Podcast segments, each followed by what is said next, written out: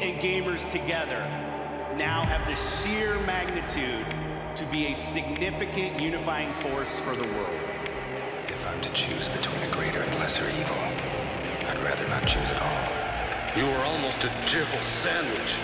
Did I ever tell you the definition of insanity? Be better. Check this out. Hello, hello, hello, and welcome everybody to the 341st episode of the Hungry Gamers podcast. I'm your your host, Brendan White. You can find me just about everywhere at Brendan 8 Bits. And joining me on this special THG residency series is a walking five star classic who can often be found creating content through podcasts, streams, and everything else in between, covering things like gaming, wrestling, music, and film. You can find his work at Radio Watson underscore on Twitter or X if you're one of those sickos that want to call it that. And also find him on there at Buddy Watson 12. Buddy Watson, my dear friend, welcome to the THG studio. How the bloody hell are you? I am very good. How are you? I am ecstatic. It's been a while collectively between us here that uh, we've jumped in front of a microphone. I think we uh, did some quick math earlier, and it's about seven months combined between us. Um, I'm only uh, sort of picking up the slack of one month, but it's been six months or so since you've uh, spat heat into a microphone. But it's good to have you back. Yeah, and that kind of uh, seven month partnership, I'm more of like the Glenn Maxwell, accruing the time, and you're just uh, Cummins at the other end, just like knocking it over and giving me the strike. So uh, I've uh, made up the lion's share of not recording for uh, some time. But uh, I'm glad that you included it collectively to try and kind of disguise my uh, my lack of recording for so long. But I'm, I'm here. I figured out uh, what the where the microphone goes. Headphones go on your head. That's the left side. That's the right side. What the rec- well, I didn't even have to press record. You've made it easier for me too, as well, being in the studio. That's here, it. So. You're, you're just the big show, like you said. You're just coming out, swinging that willow, and hitting sixes left, right, and center. I'm hoping you don't have any type of major cramps or or anything that uh, causes issues during the podcast here, because uh, you know that's very real out on the uh, the podcast pitch. But yeah, we are here. We are having a great old time. Just wanted to quickly shout out uh, Jono and Mr. Matt Tilby for uh, manning the microphones while I've been away on sabbatical the last few weeks. So thank you for uh, keeping those hot takes flowing thick and fast. But yeah, the boys are here and we are ready to have a bit of fun. So I guess, my good friend, we might jump into this. The week that was. And so, buddy, I want to talk to you about what you've been doing this past week. Tell me all of the things. What have you been playing? What have you been watching? What else you've been doing that you feel open and honest to share with the listeners out there? So tell me all of the things, please, sir. A uh, huge week for me, I think. Um, don't generally play too many video games in a Mhm. year. Every now and then I get to uh, at least 10 or 12 so I can get like a top 10 list. So it's a bit of a, a tough challenge, but the ones that I do play are, are certified bangers and end up being um, fantastic. And one of those, which I had low expectations of, surprisingly, for someone who grew up as a Nintendo kid, was Super Mario Brothers Wonder, which I played in the last week and completed, 100%ed, did everything. Oof. And wow, holy moly, what a game. Um, Super Mario World was, or is, my favorite uh, Mario game of all time and probably one of my favorite games of all time, just period. Mhm. And I feel like this is the spiritual successor to that. I played the other 2D Mario, New Super Mario Brothers U, on Switch Mhm. when it got ported over. Got bored of that like almost instantly, and I think that's why I had the low expectations. But yeah, just um, kind of blew me away out of out of nowhere. Everything in it is just just brilliant. So, um, what a surprise!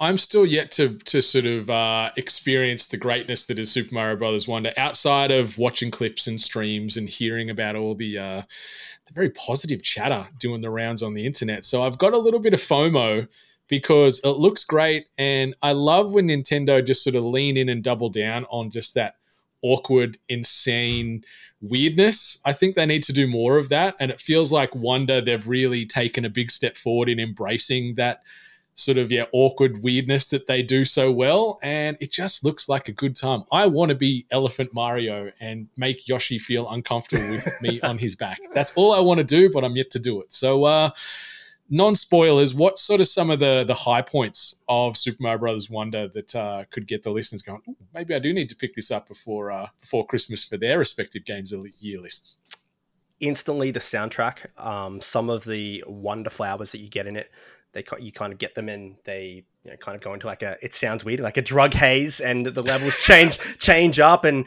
weird things start happening. You can be floating around or you become another type of shape or it changes perspective and you get those in the level and it just changes everything. So that's um i guess the, the innovative uh, level design part of it. But then Mhm. yeah the, the music is just is just crazy. It really gives me like rayman legends vibes in, some of the music portions of the game um, the animations are fantastic. Even the the new power ups are cool. I was a bit speculative with the Elephant Mario. Uh, I have like PTSD going back and playing Twilight Princess and having to play the first three hours of that game as a wolf and not really like bouncing out quite you know quite soon after that i should have probably stuck through it i know that's like a bit of a long opening but um you know when you play a zelda game you want to play as link in here, I want to play as Mario. And I'm like, oh, how much of the game is going to be Elephant Mario? Is it going to suit the levels? How's it going to fit in? Is it going to be not as much platforming with it? Um, but the power ups is fantastic how it's used and kind of discovering the little secrets in each level. The coolest Mhm. part about it is there's no time limit in the levels, like your old school, you know, even like Super Mario World with your 100 second limit to finish the level. So even if I felt like I missed something by the time I got to the flag, it was like I can just backtrack and have a look and kind of play it at my own pace. And it felt more like discovering thing or kind of you know, promoting that uh, discovering and finding all the secrets before you finish the level instead of like, oh my god, I've run out of time. So, um, and then the strand element of the game, the multiplayer portion, which I didn't didn't play for the first two worlds because I was um, streaming the game and I thought it might be a bit uh, complicated with all the um the ghosts on the screen. But basically, you can turn an online mode on, you jump into a level.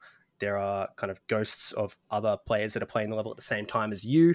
Um, they can kind of leave you like, pop up little standees to kind of give you clues of where some of the purple coins are or the secrets. If you die and there are people in your level, you have like a five second timer to kind of float back and make contact with one of the little standees or the characters and reviving yourself. So it's kind of working together, but in a passive way. That's why I guess it reminds me so much of like Death Stranding and and that kind of element. So um, I turned that on for the rest of the game, and yeah, it was fantastic. Got me out of a uh, a bit of a bind in a lot of the harder levels later on. So yeah, just everything about it. Just I know it sounds weird to say I'm surprised that this is a game of the year contender for me, but for me, I play so many um, indie games, and I don't play too many games in general uh, per year. So I guess that's why I had the low expectations. That's why it does feel a surprise, and even not you know kind of. I do sound like an idiot, like, oh my god, Mario Brothers Wonder! What a surprise! This was going to be one of the best games of the year. Well, it was for me. So uh, I, I sound like an uh, sound like a fool saying that, but yeah, delivers it in every way.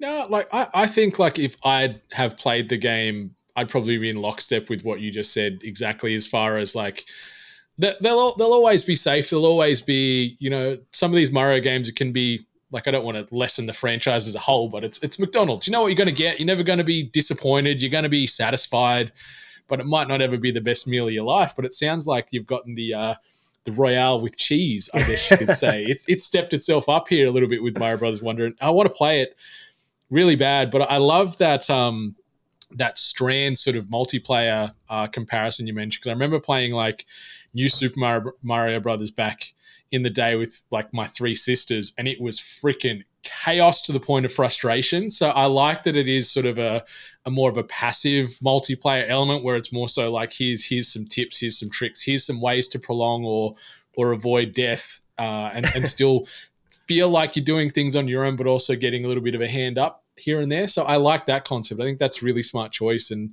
yeah, Nintendo, um, yeah, they've released two of the two of the contenders for, for game of the year this year within within uh, you know nine or so months of each other. So it's a testament for them. And then we've got Mario RPG coming out in the in like the next few days as well. It's uh it's a full slate from Nintendo, and they're uh, firing on all cylinders. Yeah, it's awesome. Um, playing Super Mario Brothers Wonder just I, it captured that feeling of like what it was to be a kid and play Mario growing up, and it made me like remember why I loved Nintendo growing up and why I was a Nintendo kid with the SNES and 64 and stuff. So kudos Yeah, um, Nintendo, you did it. You got me. Thanks. Your Yeah. uh, little nostalgia ad that you're running at the moment with Nintendo Online, that was me in there.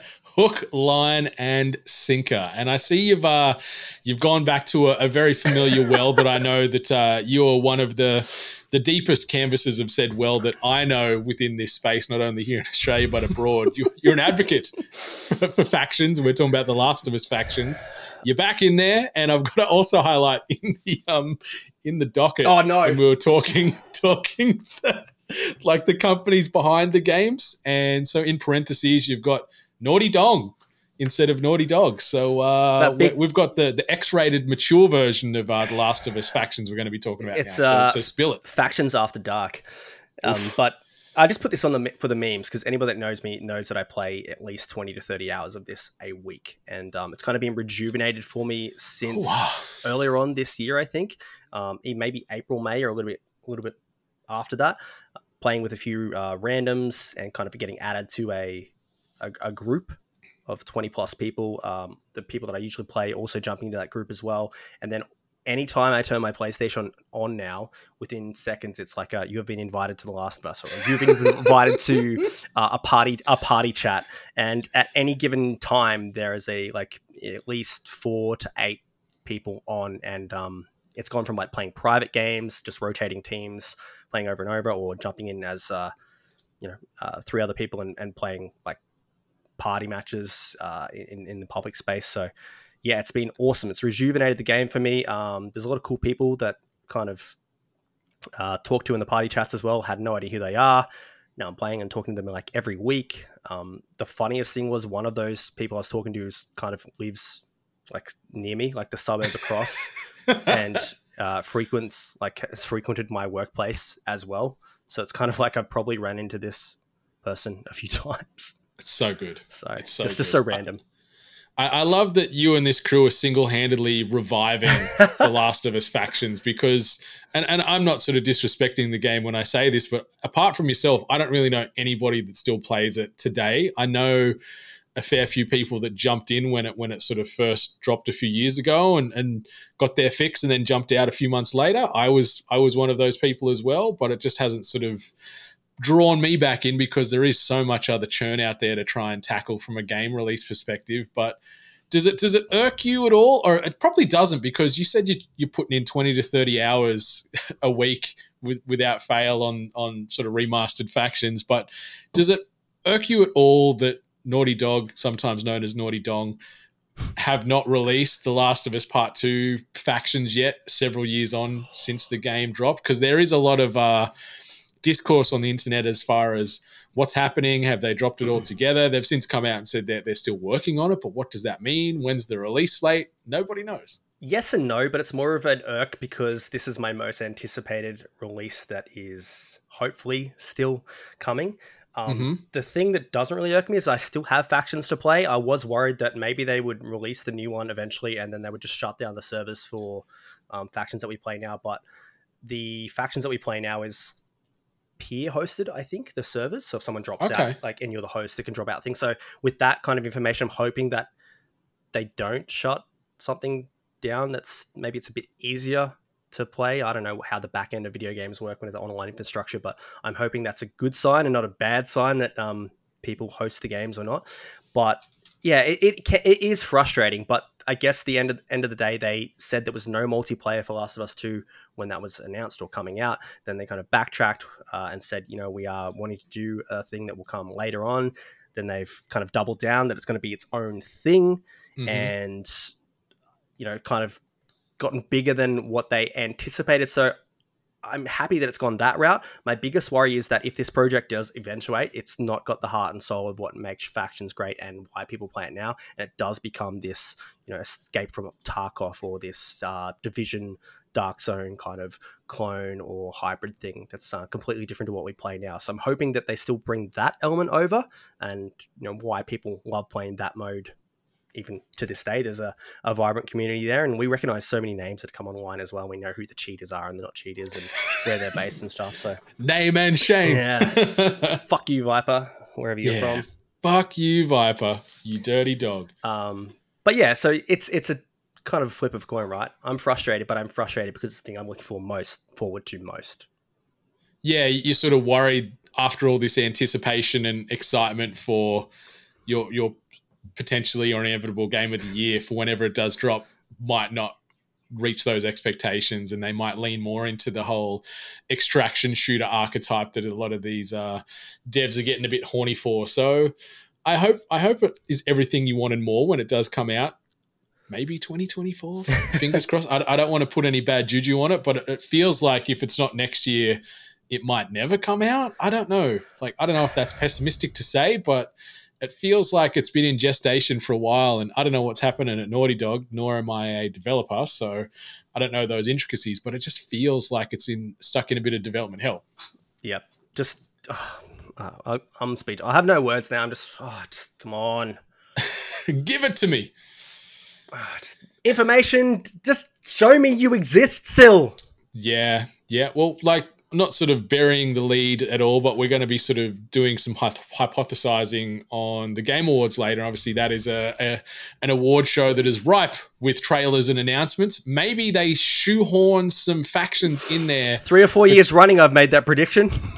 well, what's don't don't stop now. Don't stop now. Bring it back. I won't. When I was playing less of factions a week, I was playing factions the night before like awards and like uh, mm-hmm. state of plays as like a way to kind of summon that announcement. Oh. Um, but it doesn't really matter now because I play so much of it. So I, I, feel like to kind of I just play it. It's it's normal. But yeah, I used to like whip that game out. Like, all right, cool. Let's make this happen.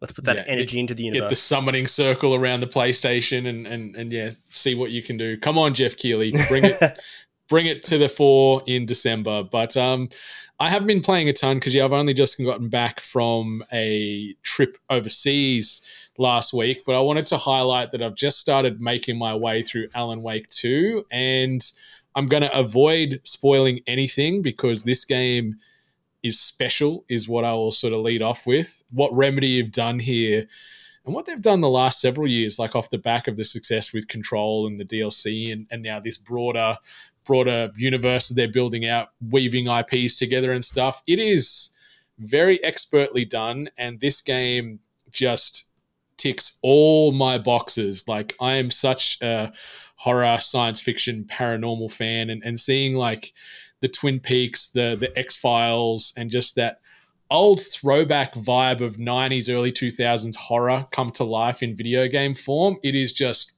warming my heart, but also scaring me to death because it is so creepy and unsettling. But the way they're mixing genres and mediums together and doing all this crazy shit, but it works and I cannot get enough of it. So I cannot wait to probably go back and play more of this the second we're done recording because uh, I am hooked. Um, have you played any Alan Wake 2? Have you played any Alan Wake at all? Are you a fan of the franchise? I played no Alan Wake, but it definitely has the same type of vibes. I we're almost the same age, I think. Um, so we grew up with that same kind of influence and pop culture touchstone. So I love Twin Peaks and X Files and everything. So um, I really didn't have Alan Wake 2 on my radar until kind of everyone has been talking about it and praising mm-hmm. it universally.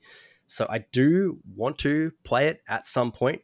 Do I need to have played Alan Wake 1 though? Yeah, like it gives it gives you a nice hefty sort of recap, and, and there's plenty of things you can check out on online to get the the condensed synopses as far as the what happens in number one. You'll certainly get more of an experience hmm. going from one to two, but I don't think you'd be completely lost. Like you still will be able to jump in and understand what's happening as best you can, considering the circumstance. But yeah, I'd recommend playing one if you can find the time. You might just need to sort of scale back the factions time for a week or two from 30 hours. But Brendan, I, but Brendan, I have no time. I'm, I'm just totally busy. all my you know, all my time in my weeks is just allocated already. Yeah, that's fair. That's fair. But what about Control? Did, did, you play Control? I did. Did you did. like Control? And loved Control. Okay, because I bounced out of Control um, quite quite early as well. Mm-hmm. So I'm like, well, that kind of also has put me not put me off, but maybe trepidatious of like, are all the people that are loving this, did they love control as well? And they're just, just kind of, that's a, a flow on effect or for people that didn't like control or bounced out early, are they liking Alan Wake too? I guess. yeah, it. I'm trying to think of anyone to ask that question to because I know a lot of people that have played Control and like unless I'm just a, a, naturally positive person, I can't remember anyone saying that they didn't like it. Like I know some people put it on a pedestal compared mm. to others, but I don't remember any negative feedback doing the rounds on it. There's there's no doubt some people out there, but maybe not in, in my direct orbit. But um, it's so good, man. Yeah. It's so good, and like I'm such a a classic horror fiend, so I just get so much like Stephen King vibes and you know Thomas Harris vibes and all those types of uh um, fantastic writers that, that I grew up on as a kiddo. So it's just got a real nostalgic feeling for me playing this game and experiencing what they're putting out there. But Remedy are. Uh, they've hit their straps. They are on the ascent, and um, I cannot wait for more time with Alan Wake 2 because it's so great. But on the flip side of that, I never want to experience another minute with this other game that I've played. So I tying in that optimism that I just mentioned, I'm like, you know what? Dead drop dead drop games, a little little little engine that could, little indie studio that make a lot of uh, homages to yesteryear where they they sort of try and reinvent the old Resident Evil formulas of the 90s. They've released a game a couple of weeks ago called Dinobreak, and they call it the spiritual successor to Dino Crisis. And so, anytime anyone says that, I'm like, okay, Dino Crisis is one of my favorite franchises of all time. So I'm like, I'll give it a go. So I reached out to them initially to say, hey, love to cover this. They didn't get back to me. So I'm like, all right, I'll, I'll drop my 30 bucks. It's like 30 bucks, that's fine. I, I can afford to sacrifice that for the greater good. And there is no greater good here, buddy. This game sucks so much ass. it is so. Again, I'm not a developer. I don't have a developer hat on here, but it feels like it's been very quickly cobbled together almost for like a game jam. The the vocal work that's done in this, it feels like they've just recorded it in an afternoon. They've said, "Hey, you want to make five dollars, lady, and she, and play this character?" They're like, "Yeah, no worries." So the the voice lines is like, oh my god don't hit the egg. There's dinosaurs are going to come out. Ah like it's just no emotion no care. The art style like yes it is throwback to resident evil 1 resident evil 2 times as far as the aesthetic goes but it is so bad. The combat sucks the menu usage sucks the inventory management sucks the soundtrack sucks it feels like a bootleg game that I'm playing. Like it, it, shouldn't be legally been able to be sold. It feels like somebody's half made it and gave me like the prototype. This is a full fledged game that they're charging thirty dollars for, and if you want to do the whole uh, the whole franchise as far as the the Dino Crisis and Resident Evil reimaginings, Xbox is selling that on the on the store for hundred and ninety nine dollars for six of these games combined. $199. I nearly fell off my chair when I saw it. What? But uh, yeah, so I paid $30, but I'm sorry, sorry, Dead Drop Games. This is not a good time. You are not the spiritual successor to Dino Crisis. You are very bad. Oh. Very, very bad. And it's not even bad to the point of like humorous, I can push my way through. Like I played for two hours. I'm like, I should have stopped an hour and a half ago. it's not a good time, buddy. That was um what's what do they call that when you've spent spent the money on it and you're like, okay, I kind of need to see it through or get my kind of get my money's money, worth. Money, money's thing, worth. Yeah. Like, well, I've spent the money. I got to keep pushing through and give it more of a chance, right? Yeah. And I uh, kept hoping, I'm like, it's going to get good. I just want to encounter a T Rex or something. But like, there's just these giant eggs just scattered throughout the level. It's like, don't bump the egg or don't shoot the egg because then dinosaurs will come out. And it it almost feels like, you know, the the the internet hysteria that was doing the rounds a few weeks ago with the King Kong game, where oh, the yeah. raptor attacks the King Kong and it's just a like a static JPEG of the raptor charging. That's like this game just continuously. I'm not saying as in like still still images that just haven't been rendered out. It's just the image quality and just the animation is lacking, and combined with a horrible soundtrack and. and I need to sort of get the they do like the Star Wars credit roll in to begin with, and just some of the wording in that is just absurd. I need to try and dig it up. To, how, to how many times did they use the, the word crisis in that? That uh... not not once actually. Really, that's um, not once, but it ends with like the lining. The ending of it was like "I'm hungry" or something was what the, the line ended on, that's, and it uh, didn't make any sense. That's but that's like, copyright. Okay. That's a co- that's gimmick infringement. That's what I thought. So I'm like, maybe, maybe this is going to become just a big old spoof, a big old parody of uh, survival horror. But no, they tried to take themselves seriously. It feels like, and they fell on their face, and it's not a good time. I reckon you've got a copyright claim uh, case going there, Brendan. Coming for you, Dead Drop Games. Coming for my thirty bucks back at the very least. but uh, man, it was tough. Uh, really quick scattershot. It's been very. Um, very Marvel centric as far as what I've consumed. I've watched a ton in transit last week from an anime perspective, but I don't need to sort of go into detail there. But I just wanted to highlight the second season of Loki wrapped up last week, and they stuck the landing. I don't know if you're a big uh, Marvels man these day these days, buddy, or if you're up to date with the the many spin-offs that are happening in the MCU, but uh, it's good. It's good. It was a little uneven across the six episodes, but the way it ended and the way they can potentially pivot not only that franchise but the broader MCU intrigues me very much. And then I went and watched the Marvels yesterday, no expectations going into this because the trailers made it look kind of crappy.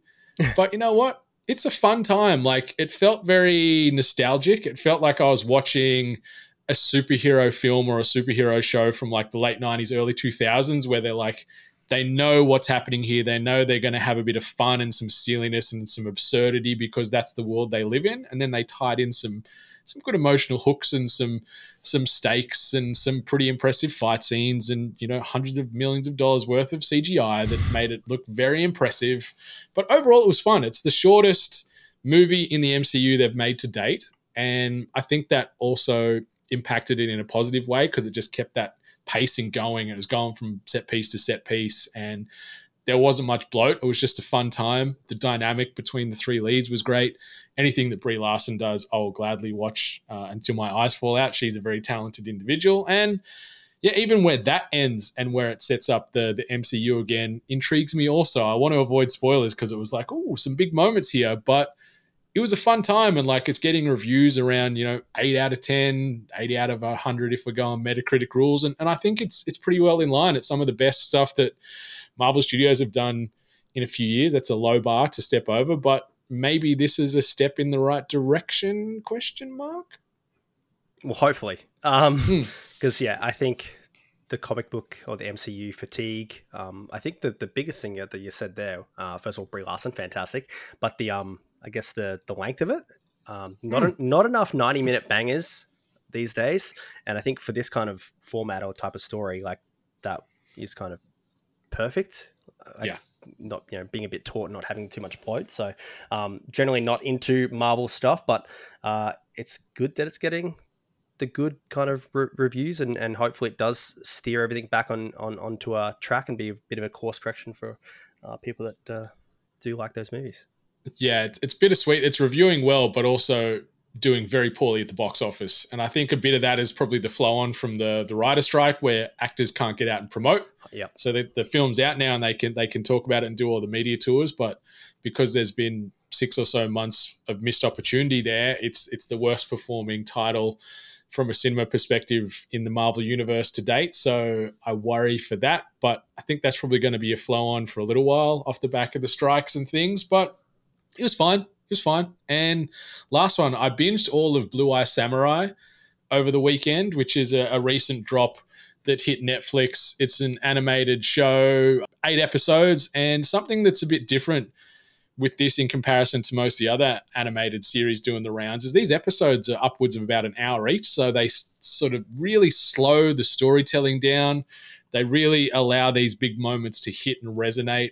The animation is gorgeous. I've never heard of this company that did it. They're a French company called Blue Spirit that animate it. And it's sort of set in Japan's Edo period, and you're following this mixed race swords master named Mizu, who goes on a quest for vengeance. And it's slickly animated. The story is great. Big emotional highs and emotional lows. The voice acting is really, really impressive as well.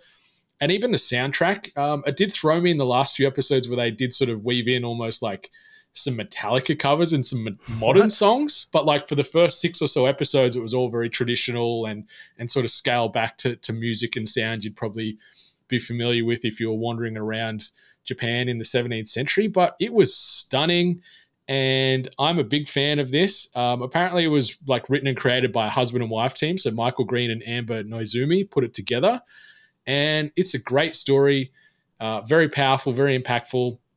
The way it ends could potentially open it up for for future seasons, but there's been no confirmation of a, a renewal for season two. But yeah, it's it's violent and surprisingly for an animated show, there was a lot of nudity. There was a lot of sex, and there was a lot of uh, genitalia on display. Not only just the the female uh, organs, but also the male organs getting a lot of uh, a lot of airtime here, which uh, threw me a little bit. Anytime you see uh, an animated penis or vagina, but hey, that's the world we live in these days, buddy. Why didn't you lead with that? Like, uh, I'm sold. I'm, I'm straight in. You know, I was I was uh, reading him like, oh, from the writer of Logan and Blade Runner 2049. I'm like, oh, really? And then you're like, nudity, male, full frontal. I'm like, bang, done. Yeah, eight episodes, uh, close to eight hours worth of viewing. So it is a bit of a bit of a longer watch in comparison to some of the other animated series doing the rounds. But um, yeah, check out the first episode and see if it's see if it's your jam because it's it's stunning. The art does brutal. look amazing. Yeah, I'm watching the trailer. Yeah, fantastic. Oh wow. Okay. Yeah, very slick, very stylized, and just the sword play and just the, the way the, the fight and the combat scenes are played out. It's really well animated and framed, and it's just a good old time. Awesome. What about you? I see you've been watching a few things. I've been watching lots. I've been watching lots and lots and lots of uh, movies. Um, the latest one I've watched was uh, David Fincher's latest jaunt, which is The Killer, starring Michael Fassbender. Uh, it's just dropped on Netflix a couple days ago. Uh, Mhm. Well, last week, when, from when you're listening to this, um, I was lucky enough to see this in cinema as well about a month ago. So yeah. um, it was awesome to experience in the cinema. I'm glad I got that experience. Um, it was fantastic. And then yeah, just kind of a rewatch last night. I mean, we're kind of counting down the days until it uh, dropped on Netflix and uh, watched it kind of um, the yeah same day it dropped, which is something I usually don't do. I watch way more movies at the cinema than what I do in home. So um, yeah, Mhm. it was worth a rewatch. Fantastic, and yeah, Finch is one of my favorite directors. Uh, Michael Fassbender is fantastic in it, and um, yeah, another collaboration between Fincher, Atticus Ross, and Trent Reznor for the soundtrack, which is cool. Uh, get all your kind of Fincherisms in it, well shot. The awesome opening montage, uh, very Hitman like for the people that play video games at home, and kind Mhm. of some of their title cards that come up and the the mannerisms and, and nature of the character. Fassbender rarely speaks in the movie; it's all kind of inner monologue, and at times it is darkly funny. Okay. Yeah, it's just uh, yeah, it's a good time. So if you're already a Fincher fan, I think it's an easy one to to watch. Um, if you're not, and you're after some kind of like a slow burn, kind of interesting assassin hitman like thing, then yeah, I, I'd- I'd say check it out. I, I always take notice anytime Finch is attached to anything because he doesn't sort of just keep himself busy and he's churning through new new content, whether it be on the big or the small screen, every you know six months or whatever. It can be sort of a few years between between uh, things that he'll attach himself to, and and yeah, he, he's been part of some of my favorite franchises. Like I know Alien Three can be a little little divisive depending on who you talk to, but I think he did pretty well considering the circumstance. You know, stuff like Seven and Fight Club and and Gone Girl and, and yeah, Killer looks the business, and I'm keen to check this out. It's, it's certainly on my list, especially with Trent Reznor involved. He's starting to do more and more in cinema, and I'm all for it because he's got such an ear for this thing and such a knack for being able to accompany these various musical pieces with with key moments on screen, and it synergizes so well. And I am hyped to check it out because yeah, Fassbender is just a dude and he's one of the best out there. And combining him with Fincher makes me very excited. Sadly, we'll never see any more Mindhunter, which is uh, oh, something that still breaks my heart. But um, yeah, Fincher Fincher's a very talented individual, and I have high hopes for this. And, and knowing the cinema cinephile that you are, uh, giving this some good praise, I am going to add this to my watch list this week. I think because it sounds like a good time. It is a good time. Any other good times you've been checking out this week? Yeah, well, not this week, but um, maybe in the last couple of weeks or so. Okay. Uh, so Brisbane International Film Festival has just wrapped up uh, on the fifth of November. Um, got to see ten movies across ten days. Uh, some of them uh, kind of stuff that's come out of Cannes, uh, quite revered, or big stuff that's going to be releasing early next year, or uh, in the case uh, of something coming this this week as well uh, Mhm. in cinemas, which is uh, Saltburn, um, Emerald Fennell's latest, who did Promising Young Woman. But yeah, just um, yeah, ten movies. It was, it was fantastic. A lot of bangers in there. Probably Saltburn is probably the the pick of the bunch. Uh, Barry Keoghan, who was I guess in Promising, ah, it's not Promising Woman. So he was in Banshees of Inisherin. Last year was nominated for an Oscar. Uh, he was fantastic, and he's the lead. Just a messed up. I don't even know how to describe it. Just, just, just. There's some wild scenes. There's, there's, there's one crazy scene of actions of one of the characters that does, and you're like, wow, that's one of the craziest, wildest things I've seen a character do in a film. And there's at least two more of those in the same film. Um, Interesting. it is just full on. Um, and then a few uh, Aussie stuff that I saw as well that were quite good, particularly horror stuff. Late Night with the Devil, um, Bird Eater, and then the Royal Hotel. The Royal Hotel was the last one that I watched, and that was about two, two backpackers who get a job and kind of in remote Australia to try and make some money, and at they're at a pub, kind of seeing how male gays and FIFO workers and how they're treated and kind of uh, what turns into like a little kind of getaway to the outback and make some money turns into like a, a horror nightmare for them quite quickly. So damn, okay, bit of a bit of a thriller there. Yeah, for you to add to the list, it sounds like a good time. It's um, we're so spoilt with cinema these days, and I love that Australia and, and, across the various cities that we all reside in really focus on these little festivals. Like every time I go to Palace Cinemas, there's there's I think the British Film Festival is on right now in there. Probably next month it's going to be the German, then it's going to be Spanish. like it's just an endless influx of film that would never necessarily be on my radar, but I'll see a trailer and be like, oh, okay, maybe I'll go check that out on like a, a random weeknight or something and, and, just walk up the road and check it out because there's so much good stuff that is outside of our direct periphery that we miss on the daily. And the other big one that you might be interested in as well is um, Poor Things. Uh, which is Yorgos Lanthimos, his latest. Mm-hmm. Uh, he did The Lobster, Killing of Sacred Deer, and Ooh, The Favorite. So if you're okay. kind of messed up kind of realizations of alternate versions of the world, um, yeah, check that out. And and and Emma Stone is wild in it. I think she's going to get an Oscar nomination for this as well. Mark Ruffalo is fantastic too. Uh, Willem Dafoe's in it. Just wild. Yep. Um, it's almost kind of a Frankensteiny, Alice in Wonderland, sexual awakening. Yeah, I'm, I'm watching a trailer trip. right now, and it is a trip. Yeah, it uh, it looks like a time. Yeah, I think that's going to be one of the ones that's um, more divisive, and people are going to love that or absolutely hate it. But uh, Emma Stone, wild, just just crazy. Yeah.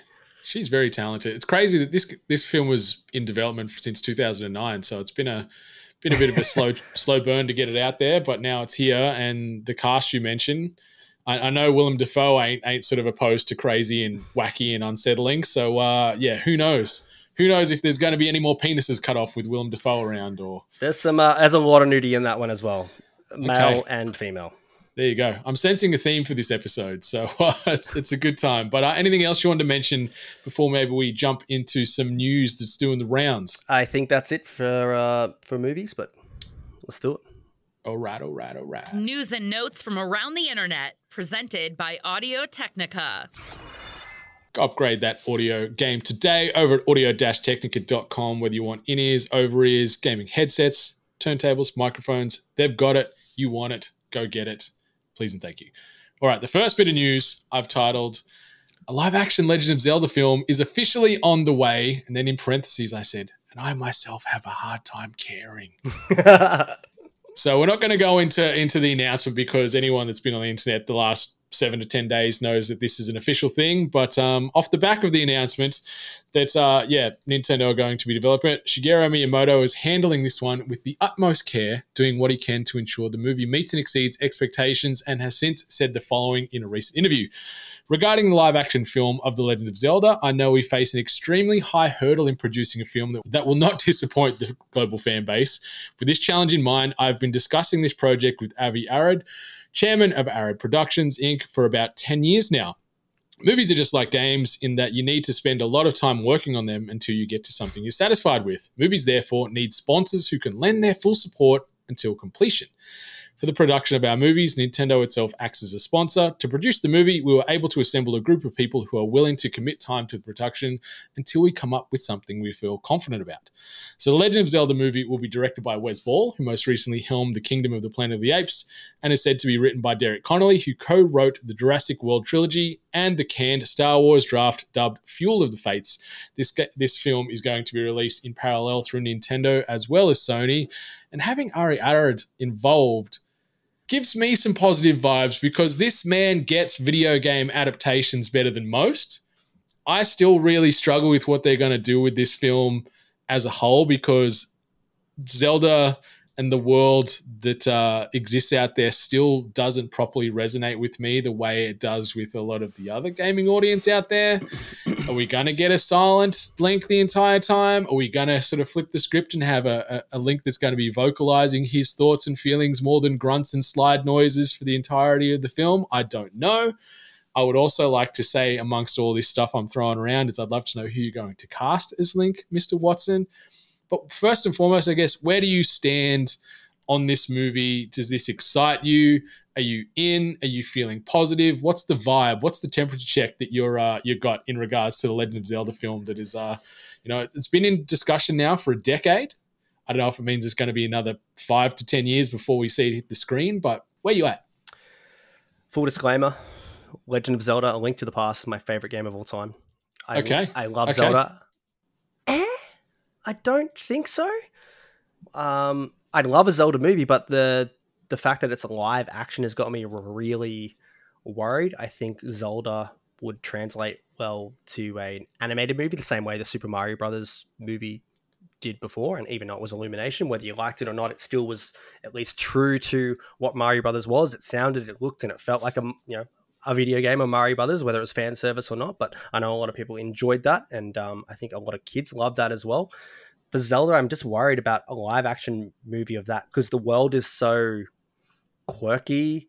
Mhm. Uh, how will that translate into a fantasy setting when you kind of throw it up to things like Lord of the Rings, uh, The Hobbit, uh, all that kind of stuff? Can like is it what's the line between like being corny and lame and kind of being like serious and and kind of Yeah, I think like um I think definitely nostalgic throwbacks to like Willow, Legend, Princess Bride. If you can sort of nail that tone, I think Mm. that could exist in this world where it is heartfelt at times, it's dramatic, there's some good action, but it is also quirky and a little little whimsical and a little unique. So the tone is one thing, and I've got to quickly just walk it back. I got Adi Shankar mixed up with Avi Arad when I was talking about the king of game adaptations. So yeah, Avi is the king of, I guess, MCU adaptations. He's been all over that. He did do Uncharted, which is here, there, and anywhere. And he's attached to Borderlands, but for the most part, he was attached to things like Venom and the X Men franchise and stuff. So maybe, maybe his record isn't too great outside of the Blade films, uh, which he was executive producing. Which fine, the first two anyway. But um, I don't know, man. I don't know how I feel about this. I, I love fantasy and I love watching fantasy. I watch so much shitty anime fantasy, it's not funny. So I'll certainly go into this with an open mind, but I just can't get on board yet. But maybe, like you said, going down the animated route might be a smarter play, easier barrier to entry, uh, easier to sort of just translate these characters directly to from game to screen. But I don't know. I don't know who who are they going to cast as Link. Is it going to be a no name? and you think like Warcraft the movie as well like how how how weird does like someone like Ganon or Ganondorf and all these like bosses and kind of bokoblins and all these enemy types that how will they translate into a live action setting? Is it going to be like CGI? Is it going to be not CGI? Is it going to be like puppeteered or like how weird is it going to kind of Yeah. Give me give me some never ending story Falkor style. Give me some puppeteered giant giant flying dragon dogs. Yeah, hundred percent. Um, as far as like casting, who do I want? I've only got two names, and um, it's I guess it's partly memed, but then also like I would love to see them team up again, and that's uh, Timothée Chalamet as as Link or or Twink, and um, Saoirse Ronan as uh, Zelda, and kind of you know let's uh, let's run it run it back. We'll get Greta Gerwig to direct it, uh, reunite the the trio from Little Women.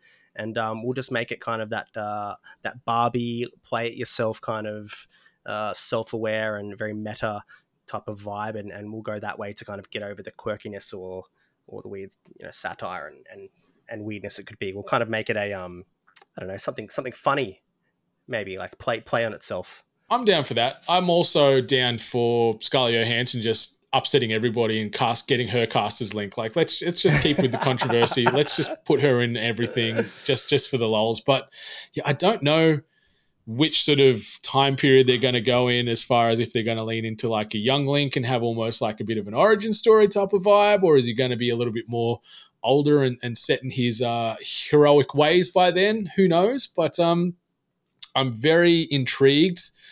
Uh, I still feel a little unsettled now because when when I was thinking Adi Shankar before, I'm like, hell yeah, hell yeah, especially if they could double down and go animated as opposed to live action. But we'll see, we'll see because um, yeah, the most recent ones that uh, that Arad Productions have been tied to are things like you know Kraven the Hunter, Morbius, Uncharted, and the Venom films. So like they were attached dotted line to across and into the Spider Verse, but I think they didn't really have much sway as far as how they were made. But the live action stuff, it ain't a good recent track record, that's for sure. So uh, we'll see, listeners. We'll see what happens with uh, Legend of Zelda as it hits our screens, maybe before factions. Who knows?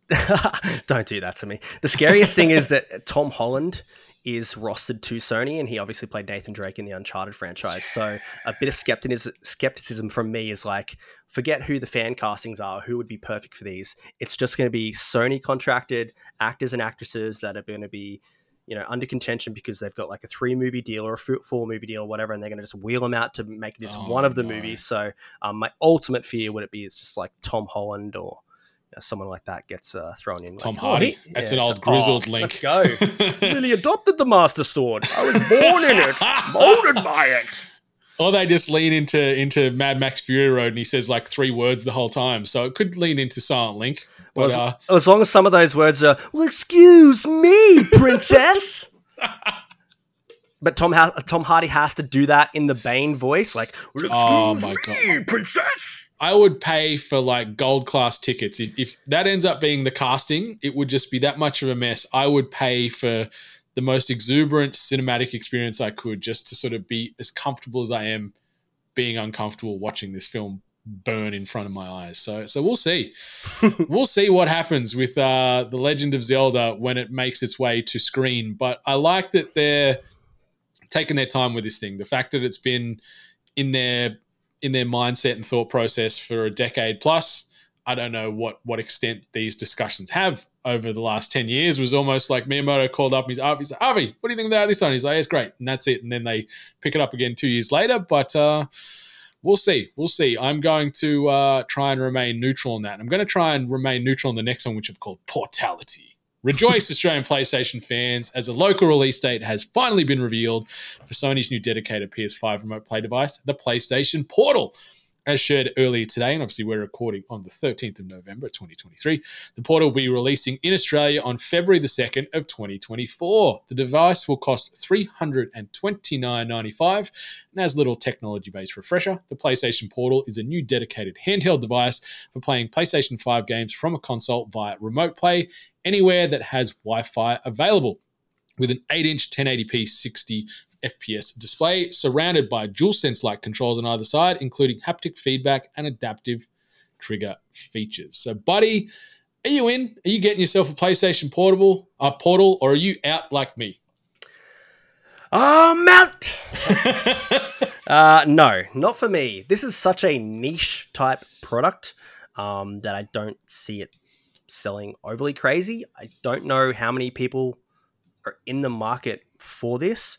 In my mind, I guess it's that person, the same type of person that might have like a second Switch at home that's like a Switch light. They already own a Switch and they need a Switch Lite Mhm. for when they're you know going upstairs or um, you know the main TV's not on, but they you don't want to use the Switch downstairs or whatever scenario that is. Um, I guess like I know what one of my friends is super keen on it because he does a lot of remote play in his bed um, from downstairs. Like his wife might be in bed or they're like you know she's reading or whatever, and they'll be like next to each other instead of him being downstairs or Mhm. out in the rumpus room. So I can see situations where it is used and there is that kind of market, but it's very very small. So um, I'm curious to see how it sells from a retail perspective. I, I don't, I don't think it's going to sell too well. Hey, like like you said, the the perfect word. It's niche, and I think it's too niche to be commercially successful. Like I could be wrong. I'm I'm wrong more often than I'm right on a lot of things. So yeah, Sony could could fool me here, and everyone's going to want to pick up a PlayStation Portal come February second next year in Australia. But I don't get it, and I don't get the $330 price point where you can Mm. get yourself a little backbone and turn your phone into a remote based device to play your games at a fraction of the cost. So, yeah, I- mm, is the backbone cost of say, let's just say a hundred ish dollars? Is one of the portals worth three times as much as that to just get the the haptic feedback and the adaptive triggers? I do not know. Maybe maybe some Sony Pony fans out there are all about that life, but I just don't get it. I love wasting money, but this does not uh, incentivize me to throw anything at this product. But I'm happy for the ones like you mentioned, one of your, one of your mates where you can do the remote play. Upstairs while the partner might be watching something else or, or reading. Like that makes sense. But my lifestyle does not have a place for the PlayStation Portal. Yeah, same. It's just so weird because of the Switch and how popular that has been. And obviously, in the past, we've had the Vita, uh, RIP, and the calls of a Sony successor to the handheld market. But it just feels like it's it's kind of way off. And you think about like PlayStation VR and how that's not getting supported or is getting supported and how the price tag on that uh, throw in the like the DualSense Edge which is the same or similar price bracket I think 330 339 Yep. I bought one of those and it's still in the box in the cupboard. There you go. I feel like that does get a lot more use out of it because there is more of a market for people that do like want the back buttons and everything. But this is just, uh, I don't know. Maybe I could be proven wrong with how much it sells and how many people want it. But I guess we'll see. Not not for mm. me though yeah, no. But for the ones that this is for, very happy for you, and you hope, hope you have a best best experience known to man when it drops on February the second next year here in Australia. But yeah, three hundred and thirty bucks. It's a little too exy for me, but um, yeah. Moving on. Got a little bit of a little bit of sad news. We're going to pour some out for our homies over at Samurai Punk. Because in a post shared on its website this week and also via social media, the Killbug developer said that after 10 years in operations, the team has made the tough decision to cease development. The post was signed by directors Winston Tang and Nicholas McDonnell, who thanked their team for the nine incredible games the Melbourne based studio has developed. Samurai Punk started in 2014 during a situation in Australia where jobs were short and the only route forward for us was to either found a company or move overseas to find work. We banded together with the shared goal of creating exciting and fresh game experiences, and we're incredibly proud of what we're able to achieve together.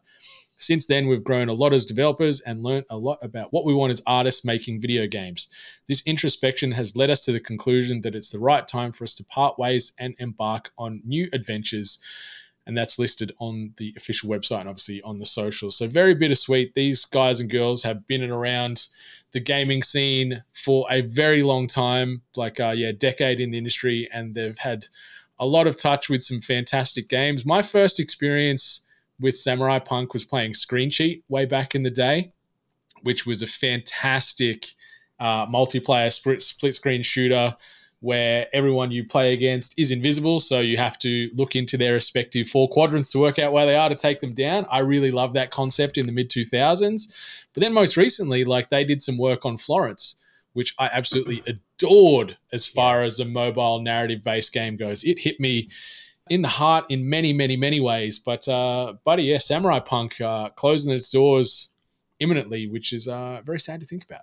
Yeah, very disappointing. Um, two of their games I have played, which is uh, the first one is Roombo First Blood, which is kind of a hilarious top-down uh, robot vacuum. It's uh, so absurd. Whatever it is, just like like manipulating and, and killing people that are kind of like breaking in uh, to your family home.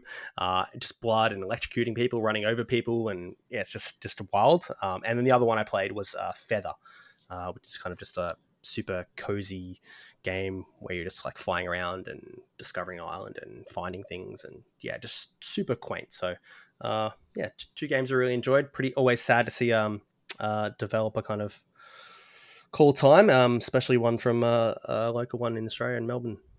Yeah, definitely, definitely, and, and no doubt the talented team over there will be hopefully finding work soon, much sooner rather than later, and, and picked up and sort of land on their feet because uh, the one of the the infrequents that happens here on this pod and as a lot of others is this this industry is so unstable at the moment, so volatile, and there's there's jobs getting cut left, right, and center.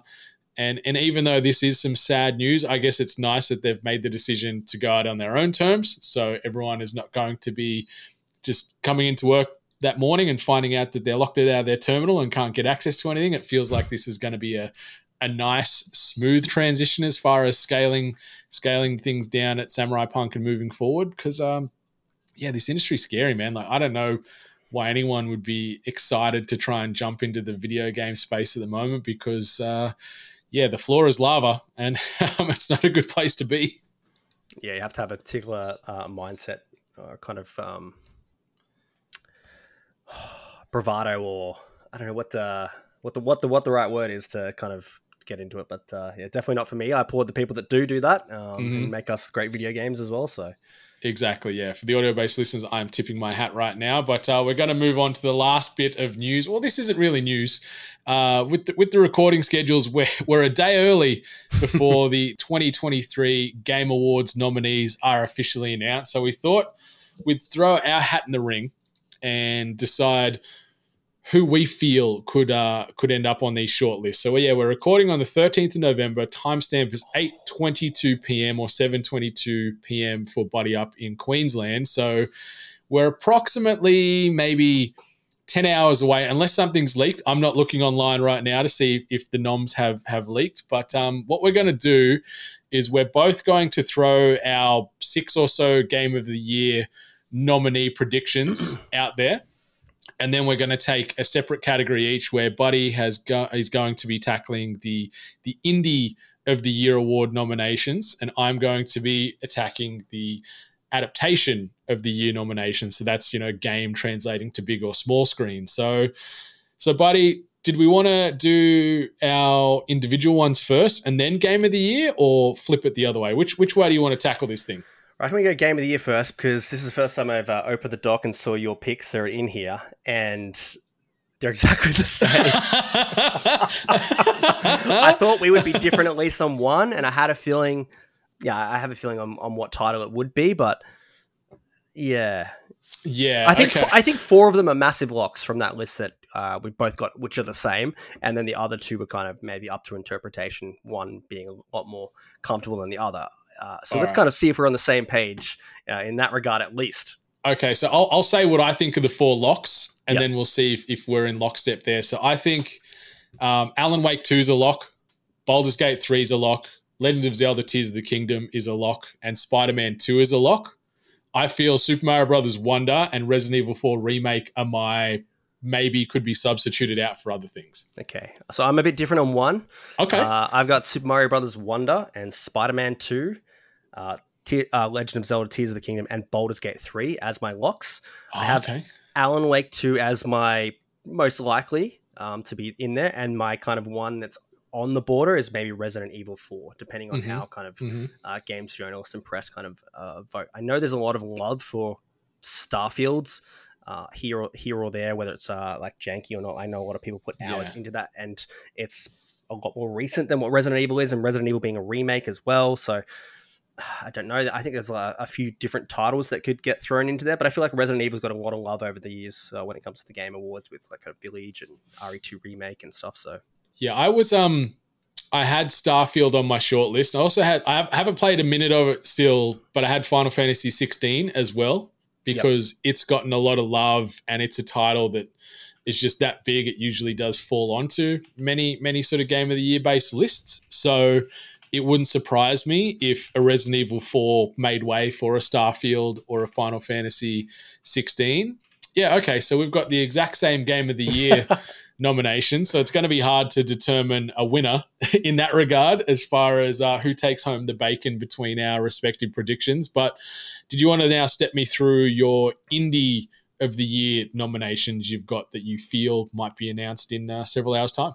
Uh, so I've got Dredge, which is, you know, with Yes, if, if, if there's no Legend of Zelda Tears of the Kingdom this year, that is my game of the year. I re- reviewed it over at Explosion Network. I gave it a 10. I think it's fantastic. DLC comes out this week. New Zealand developer, first time game. Just, oh, just play Dredge. Um, Please do. It is so freaking good in every way. Yeah, the other one that I think is a lock is Sea of Stars. Uh, once again, not my style of game, but I did play The Messenger, which was their previous game, which is kind of a different style, but this is more of a turn-based kind of throwback to like your SNES uh, 16-bit turn-based RPGs and, and of that era with your, like your Chrono Trigger and everything. So Sea of Stars, I think, is a pretty much a lock, and then the four others are pretty much uh, open. I think it's going to be Cocoon, hmm which I do want to play. Uh, Humanity, just because more strategical because it launched on PlayStation Plus, and maybe more people have got access to it and played that um, than some other titles. And then uh, the other pick that I've got because there's usually five nominees for each character is that ca- category. Is that right? Or six? Uh, it varies. Like the the game of the year's got six. The adaptation one I was looking at from last year only had five. So yeah, if you want to throw six down or five, I don't think there's a right or a wrong. All right, I'll throw six down because I had I was on the fence between two of them. Uh, the other one is Chants of Sennaar, which Mhm. is a really cool indie game, kind of about uh, communication and puzzle solving through uh, language and picking up uh, languages that kind of you don't understand until you get bits and pieces of words and. Uh, looks super cool, and then maybe the other one. Uh, I don't know if this is a sleeper hit or not because it was nominated for like the golden joysticks, uh, but I haven't really heard too much international press speaking about it. I just maybe it's not the scenes that I'm in, but um, Dave the Diver. I know uh, Kotaku AU love that. I know Explosion Network. It's great, uh, man. I think it's fantastic. Um, I'll probably pick it up when it comes to PS5. Uh, that eventually gets a port. So yeah, maybe that's my six. I, I wasn't sure if you were going to mention Dave the Diver, and I was going to bring that up and say that would probably be on a few shortlists because the world seems to be gotten pretty horny about that game, and I really enjoyed it. I played it on my Asus ROG Ally, perfect game for a handheld, and it's fun, it's scary, it's heartfelt, it's got some crazy sort of um, you know puzzle pieces combining with uh, running a sushi restaurant. Like I, I love sort of cooking sims, so tying that into something with a genuine story that can make you feel all kinds of emotion is a good old time. So yeah, Dave the Diver is. Uh, I wouldn't be surprised to see that get a, quite a few noms um, tomorrow when when this official list drops. So uh, I, I think that's a good list you got going there. Thank you. Yeah, and it's nice to see ANZ indie year on year doing well. Every year, like we had Cult of Lamb last year. This year we got Dredge. Who knows what's going to happen next year as far as the next big hit? But uh, yeah, it's an exciting time. So yeah, I'm tackling the the adaptation. So something that was once a game and has now uh, been translated to screen. And I've put these just in alphabetical order. And so I've put Castlevania Nocturne down, which is uh, the the most recent addition to the uh, the Netflix uh, suite of Castlevania anime based adaptations. It is so good. It's I think almost better than the first four seasons of Castlevania for me. Maybe it's recency bias. Uh, I feel probably the ultimate winner here would be The Last of Us, uh, making its way to HBO, so that will be on the list. I also put NieR:Automata version 1.1a, which is the anime spin-off that they've released. It really wasn't for me, but it also it's pretty pretty uh, thin out there in the streets as far as uh, notable adaptations that I could put in that were actually passable. Uh, the Super Mario Brothers movie, which wouldn't surprise me to also one. I put Tetris down, which was the uh, the great story of how Tetris came to be in the 80s, which is available on Apple TV Plus. And the other one I mentioned, which uh, was surprisingly fun and enjoyable, was the live action uh, adaptation of Twisted Metal, which uh, dropped a few months ago on Peacock. So that's my uh, that's my six that I could see. If there's five, I don't know, take your pick of which one you want to punt off there from the back end. But uh, yeah, I could see The Last of Us, maybe, maybe Super Mario Brothers movie getting a win just based off the amount of goddamn money it made. But I feel The Last of Us is like a know dollar fifty favorite. It is uh, very short odds to take out the title there because it's so good. Hundred percent. Yeah, that's. I didn't realize there was that many uh, quality adaptations this year. When you said adaptations, like, what are you talking about? Because I haven't looked at those categories uh, until you kind of brought it up. I'm like, ah, of course, yeah, and Castlevania as well. Tetris. I forgot all about the Tetris movie that I need to see too. It's so good, man. You need to you need to check it out. Yeah, because like looking in 2022 they had uh, 6 12 18 24 they had 31 categories that they went through. There is like a thousand esports ones. I don't know if they're back again this year but uh, yeah the main ones that we're, we're usually caring about is yeah the you know game of the year indie game best narrative game direction and stuff. But uh, yeah i'm i'm excited to see uh, who who sort of gets the noms tomorrow. And um we'll unpack that in more detail on THG 342 next week and sort of see where we were right, where we were wrong, any any sort of major absentees as well, or people that were robbed, or maybe some undeserved nominations that we can uh, get as catty and as nasty as we want to there. But I, I don't know how we're gonna how we're gonna determine a winner because we can put some kind of like friendly wager on the line where Mm. where the, the winner gets some form of, of treat from the loser. So we'll have to plan that. Well, out. uh, is, is there How do you? How do you? Like, okay, so, hmm, I'm trying to think about this. because our game of the year it's it's consistent across the board so that's sort of a split but maybe we'll work it out off off our individual nomination category so I think i so. put down six you put down six we'll see who has most right out of that, and um, yeah, may the best man win. Yeah. Who do you think will get the most nominations? What game? Baldur's Gate three, I think. Let's get three. I feel, or maybe maybe Tears of the Kingdom, but it feels like this is the year of Baldur's Gate. Like Elden Ring, it was the year of 2022, but it feels like Baldur's Gate 3 has just come out of, well, not out of nowhere, but it's just blown up and it's just universally praised. And I feel it's going to be in a lot of categories tomorrow in the in the Game of the Year noms. What about you? What do you think is going to uh, be the front runner?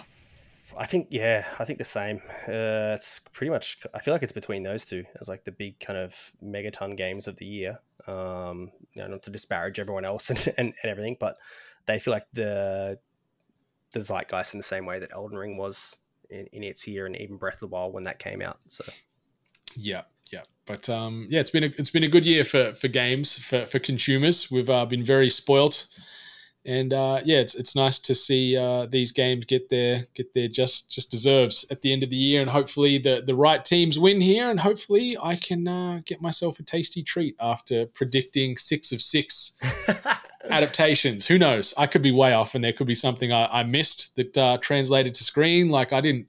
The later season of The Witcher was kind of shit, so I'm like, that shouldn't be there. It's not a good time. it was such a weak Henry Cavill send off. It was so bad. Well, next week if it's a tie, we'll find something to double it double it up. We'll, Oh, yeah. we'll, we'll go again. Yeah, on something. sounds good. All right, so uh, we're going to end. Oh, we're not going to end. This is the second last part, but we're going to move out of the news and get into a little bit of madness that we like to call. Miss Allie Hart's Carousel of Chaos.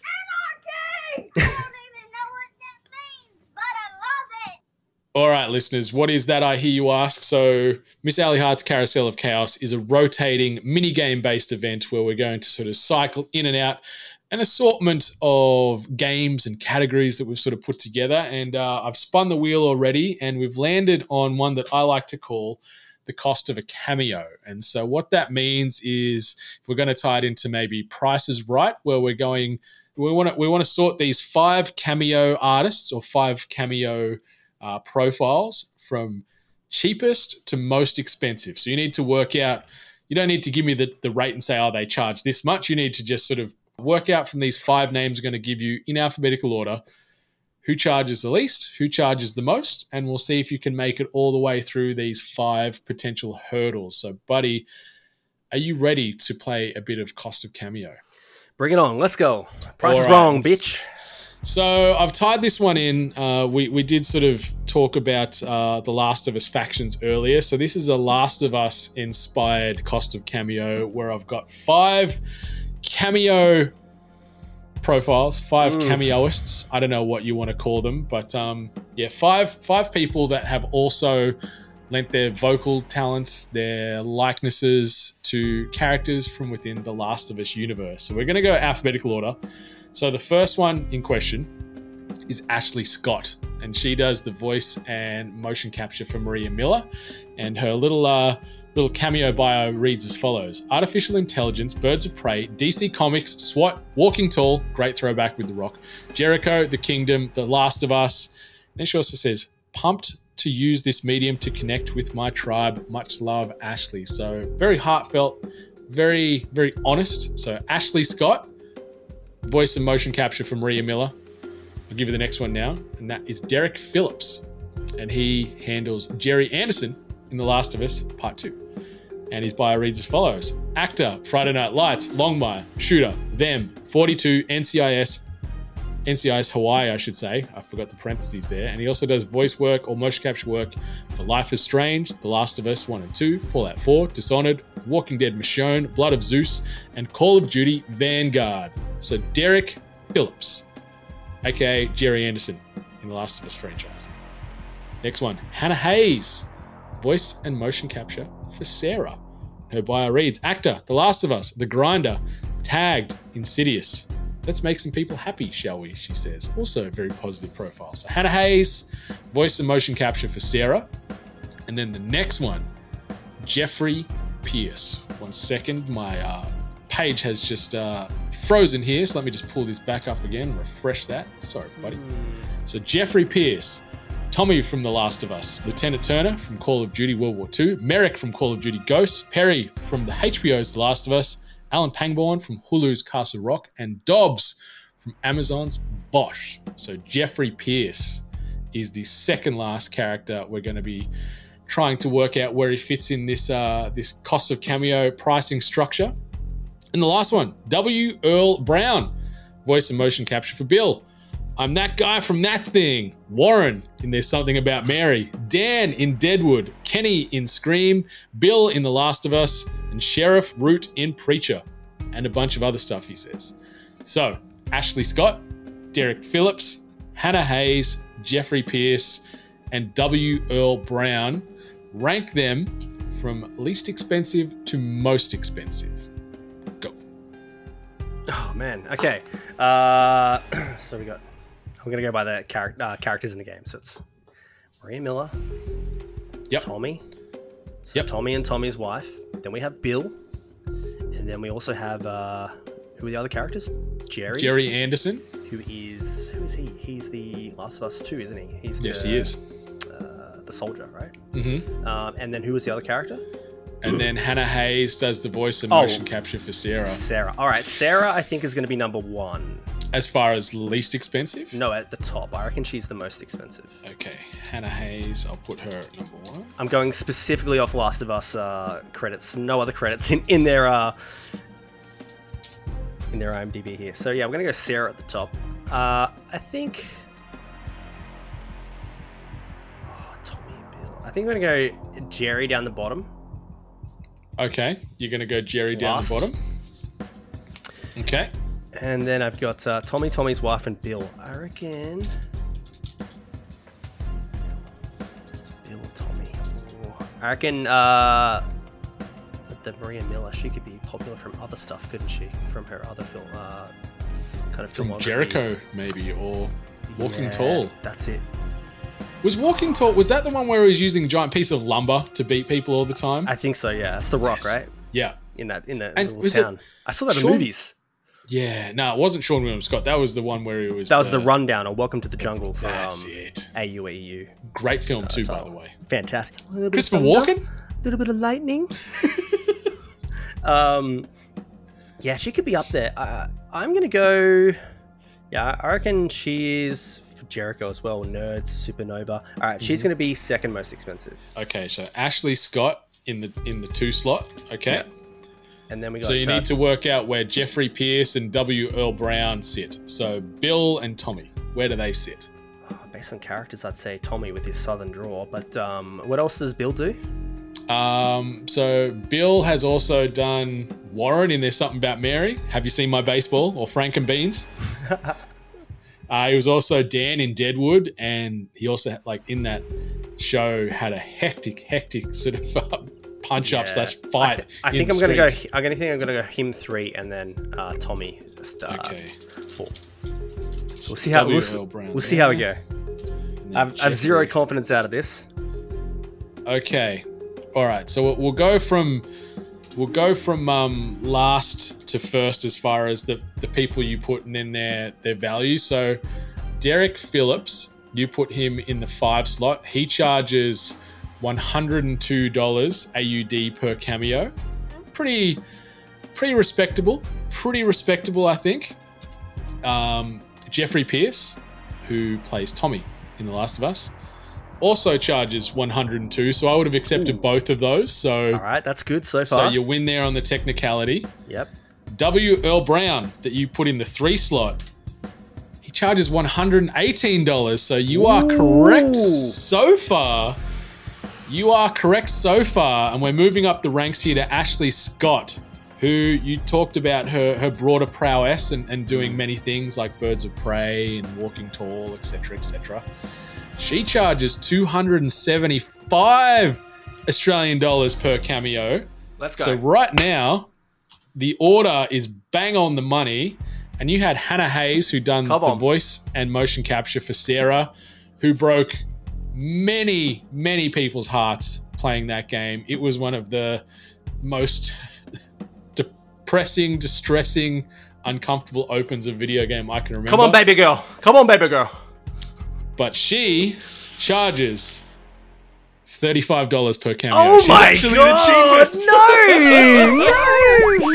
You were so close. If you bumped into the bottom, Oh, you you were bang on the money. But no, Oh, Hannah Hayes, man. She hasn't done much. Like she was in Insidious, I can't remember what, and she was in a movie called The Grinder, which I haven't heard of. That makes But- sense. I just, I just, I was thinking like more important characters at the start of doing the list, and then Yeah. I switched over to like what else have they done in their filmography and all that kind of stuff and credits. So I made that judgment way too soon and should have flipped back to the strategy I use at the end. Oh, so close. So sadly, yeah, she's thirty-five dollars. Ashley Scott Of two course, seventy-five. W. Earl Brown one hundred eighteen, and then yeah, Jeffrey Pierce as well as Derek Phillips at a cheeky one hundred and two dollars. And she's the young, she's the youngest on the list, right? correct. Correct. Like, yeah, How old is she? Is she? How old she would wouldn't be now? anything more than like early twenties. It's Yeah, hard so, to like, say. Like she's she looks very young um, on her profile. So So thirty-five dollars to her is like hundred dollars, really. yeah, yeah, that's that's like the the week's worth of pocket money there. So um, Yeah. yeah. So sadly, man, you are you Oh, are wow, perfect right up until the end. Four from five, we'll take it. Yeah, eighty percent. That's a hell of a pass mark. It is. All right. So uh, before we pour any more salt in the wounds, let's uh let's move into this. The week that's yet to come, presented by Dash Water. And I am drinking a fantastic lemon flavored dash water right now.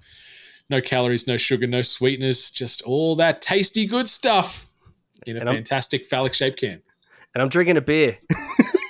Beer Probably- is also delicious. It has it has good healthy water in it too. I hope so. All right. So if you're looking for things to consume this coming calendar week, do not worry because we've got you all covered.